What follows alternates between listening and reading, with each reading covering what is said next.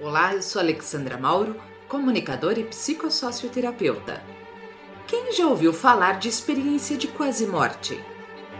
Costuma-se explicar a EQM como um conjunto de visões e sensações associadas a situações de morte iminente, como a experiência do túnel, a sensação de serenidade e a projeção da consciência, também conhecida como projeção astral, experiência fora do corpo, desdobramento espiritual.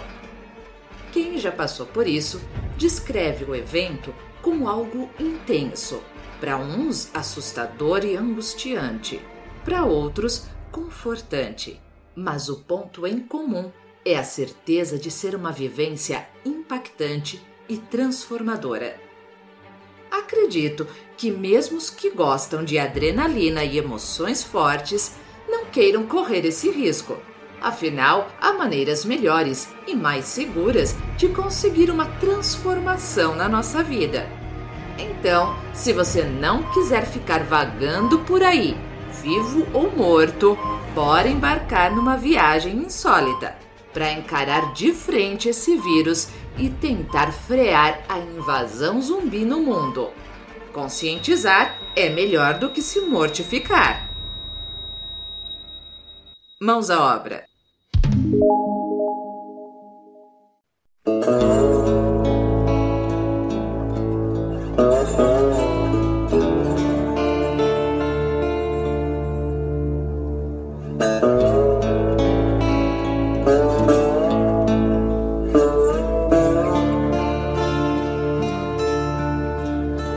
Faça uma lista de grandes amigos quem você mais via há dez anos atrás? Quantos você ainda vê todo dia? Quantos você já não encontra mais? Faça uma lista dos sonhos que tinha.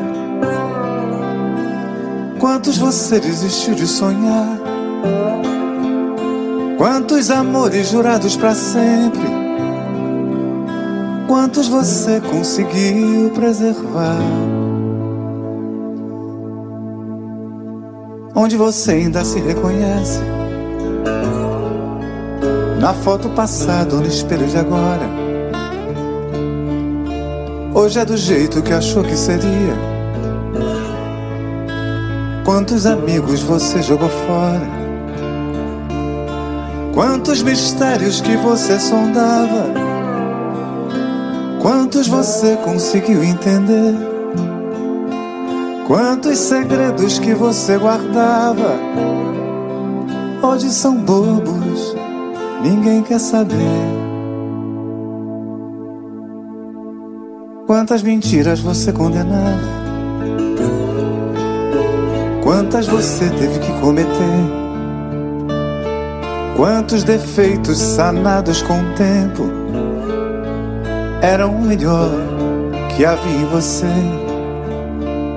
Quantas canções que você não cantava, hoje assovia para sobreviver.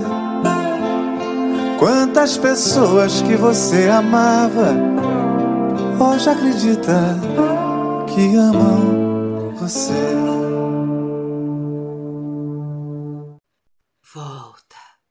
Volta que ainda não chegou sua hora. Se o juízo final é como muitas crenças descrevem, um filme da nossa vida que passa em segundos, onde conscientizamos todas nossas ações sem o malefício da fuga, possivelmente o medo da morte que temos, não é por não sabermos o que vamos enfrentar, mas sim por saber o que vamos ter que encarar. Esse balanço da vida, esse tipo de reflexão, pode muito bem ser feito em vida, com o benefício de um plot twist, de uma reviravolta, uma chance de mudança de rumo, para depois não chorarmos com o filme triste da season final.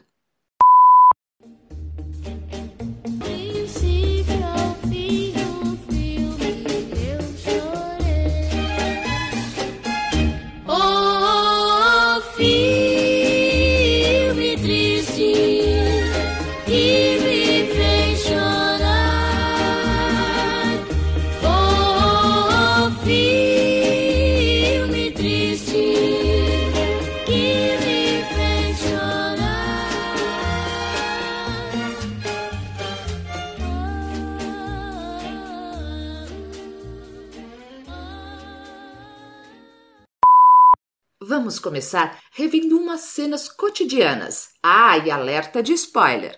Apesar de simples, contém consciências fortes. Quantas vezes você não abriu o guarda-roupa e disse: Hum, não tenho nenhuma roupa para pôr? E por conta disso, deixou de ir a alguma festa. Quantas vezes deixou de emprestar algo para alguém para essa pessoa não ficar mal acostumada? Não curtiu um dia de sol na praia por causa da celulite ou pelos quilinhos a mais? Quantas vezes deixou de dançar em uma festa pensando em estar se expondo demais?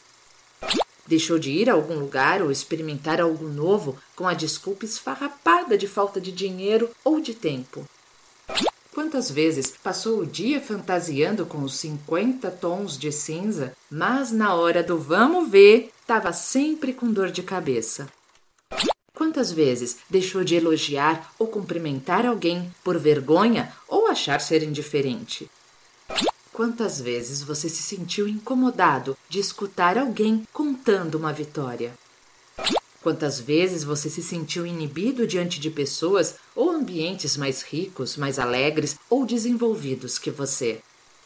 Quantos momentos de harmonia você quebrou com crises de ciúmes ou por querer ser o dono da verdade? Quantos natais não azedaram por causa da uva passa no arroz ou por ter que encontrar com fulano, ou por não querer participar do amigo secreto, justificando que é só hipocrisia e consumismo.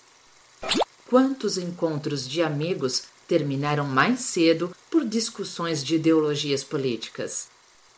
Quantas vezes você dispensou o elevador para não descer e dar bom dia para o vizinho e perdeu a chance de ganhar um sorriso ou um amigo? Quantas vezes deixou de aproveitar o momento para pensar no que devia fazer ou no que podia acontecer no dia seguinte?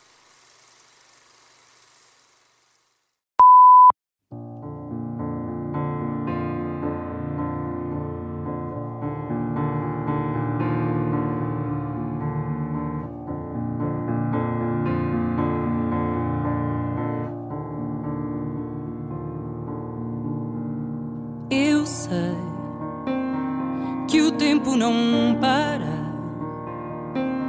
Tempo é coisa rara. E a gente só repara quando ele já passou.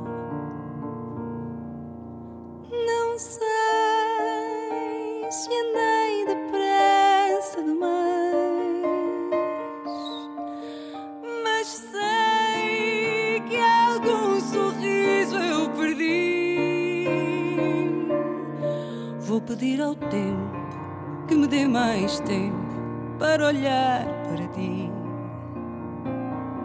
E agora em diante não serei distante, eu vou estar aqui.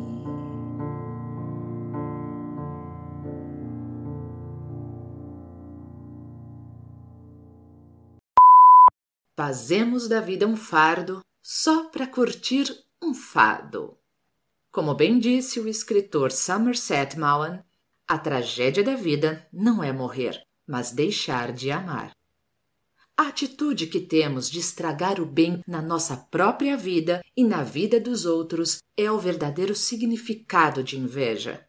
Invejoso é aquele que diz não para o que ele mais gosta, para o que é verdadeiro e belo na sua vida. Claro que, na maioria das vezes, essa negação é feita sem que a gente perceba, como a própria palavra deixa claro: inveja, não ver. Há quem chame isso de masoquismo ou sadismo, o desejo de sofrer e fazer os outros sofrerem. Estamos sempre querendo estragar nossos bons momentos e os bons momentos dos outros.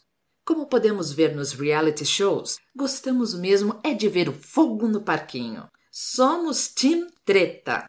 Essa semana, Tati Martins, da Web TV brasileira, foi cirúrgica ao comentar sobre o sistema de votação desse tipo de programa, que revela as intenções inconscientizadas do ser humano. Entendeu? Marcelo votou errado, hein, gente? Vota pra ficar, não vota pra sair. Isso é uma coisa do nosso inconsciente, Marcelo. Quando a gente Certo. quer que vaze a pessoa, a gente não quer votar, a gente quer votar com ódio. A gente não quer votar com amor. A verdade é essa. Não, vamos ser sinceros. A gente quer votar com ódio, com raiva, com ranço. A gente não quer votar com amor. Por isso que a gente erra na hora da votação. Faz murrinho, quadrilha! É isso aí. Sentimos enorme prazer em pôr uma pá de cal no sonho dos outros e nos nossos também. Por mais esquisito que pareça, o bem, o que é bom, é sempre difícil de ser aceito. Isso porque agimos pelas emoções, que têm origem na inveja. E o alvo da nossa inveja é justamente as coisas e as pessoas que são mais importantes para nós. Atacamos principalmente o afeto, o raciocínio e o trabalho, exatamente porque eles trazem benefícios. E as pessoas que estão do nosso lado, porque não queremos ser gratos. O que é muito louco a gente querer destruir a própria fonte de bem-estar e felicidade. E pela psicogenética, isso pode começar a acontecer até mesmo dentro da barriga da mãe. Quando uma pessoa está descontente com a vida, ela não está aborrecida só com o mundo exterior. O que mais a incomoda é o seu interior. Não é o outro ou o mundo que nos causa tristeza, mas sim o que sentimos e pensamos. Mas não queremos perceber que a vida infeliz que levamos é uma escolha nossa. O pânico nada mais é do que o pavor de olhar para dentro de nós mesmos e ver como somos realmente. Com a censura, acontece a projeção. Geralmente colocamos no outro a destruição que fazemos a nós mesmos. É como a ilusão do escurinho do cinema, de uma sala IMAX, onde acreditamos que aquilo que estamos vendo, a imagem projetada, está saindo da tela e não do projetor. Não tem ninguém que não seja invejoso. O que existe é aquele que tem maior ou menor consciência da sua inveja, quem consegue identificar mais ou menos as causas de suas más escolhas na vida e, assim, controlar melhor suas atitudes e preservar sua felicidade. Ficar sozinho pode ser o maior sofrimento. Não ter em quem lançar as próprias mazelas e se livrar de si mesmo pode ser um castigo pior que o purgatório.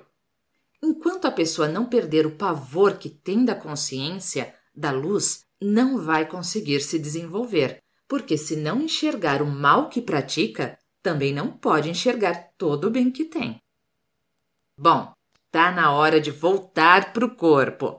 Se você sobreviveu a essa jornada, pode, assim como quem passou pela experiência de EQM, se considerar um sujeito de sorte que ganhou uma segunda chance na vida para desinverter conceitos e valores e desfrutar de cada minuto. Presentemente eu posso me considerar um sujeito de sorte, porque apesar de muito moço, me sinto são e salve forte. E tenho comigo pensado, Deus é brasileiro e anda do meu lado, e assim já não posso sofrer no ano passado. Tenho sangrado demais, tenho chorado pra cachorro. Ano passado eu morri, mas esse ano eu não morro. Tenho sangrado demais, tenho chorado pra cachorro.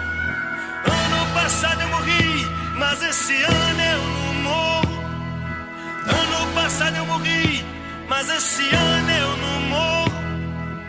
Ano passado eu morri, mas esse ano eu não morro. Me despeço com um beijinho no ombro, mas antes gostaria de deixar meus agradecimentos a Deus, à Ciência Trilogia Analítica, ao Dr. Norberto Kepp, ao Trio Esperança, Oswaldo Montenegro, Belchior, ao casal Tati Celo e a Marisa, pela inspiração e conteúdo de qualidade. Se você dormiu no ponto e perdeu essa van premiere da consciência, vai sonhando que se livrou desse programa de índio. No próximo episódio, vou te mostrar que, quer você queira ou não, A verdade sempre vem à tona. Achou que podia dormir sem essa? Agora, meus pedidos habituais. Se você curtiu o conteúdo, deixe seu like, inscreva-se no canal e o mais importante, dê esse afeto a seus amigos, compartilhe este áudio. E se puder, contribua financeiramente também para que o programa permaneça na rede e mais pessoas possam se beneficiar com esse conhecimento. O link para contribuições está na descrição do canal. Afinal, o bem que se tem é o que se faz. E lembre-se que você pode entrar em contato comigo, enviar comentários e sugestões através do site amarteemcomunicação.com.br, pelo e-mail alexandra@amarteemcomunicação.com.br ou ainda pelas redes sociais Facebook, Instagram e LinkedIn no perfil Alexandra Mauro. Até breve!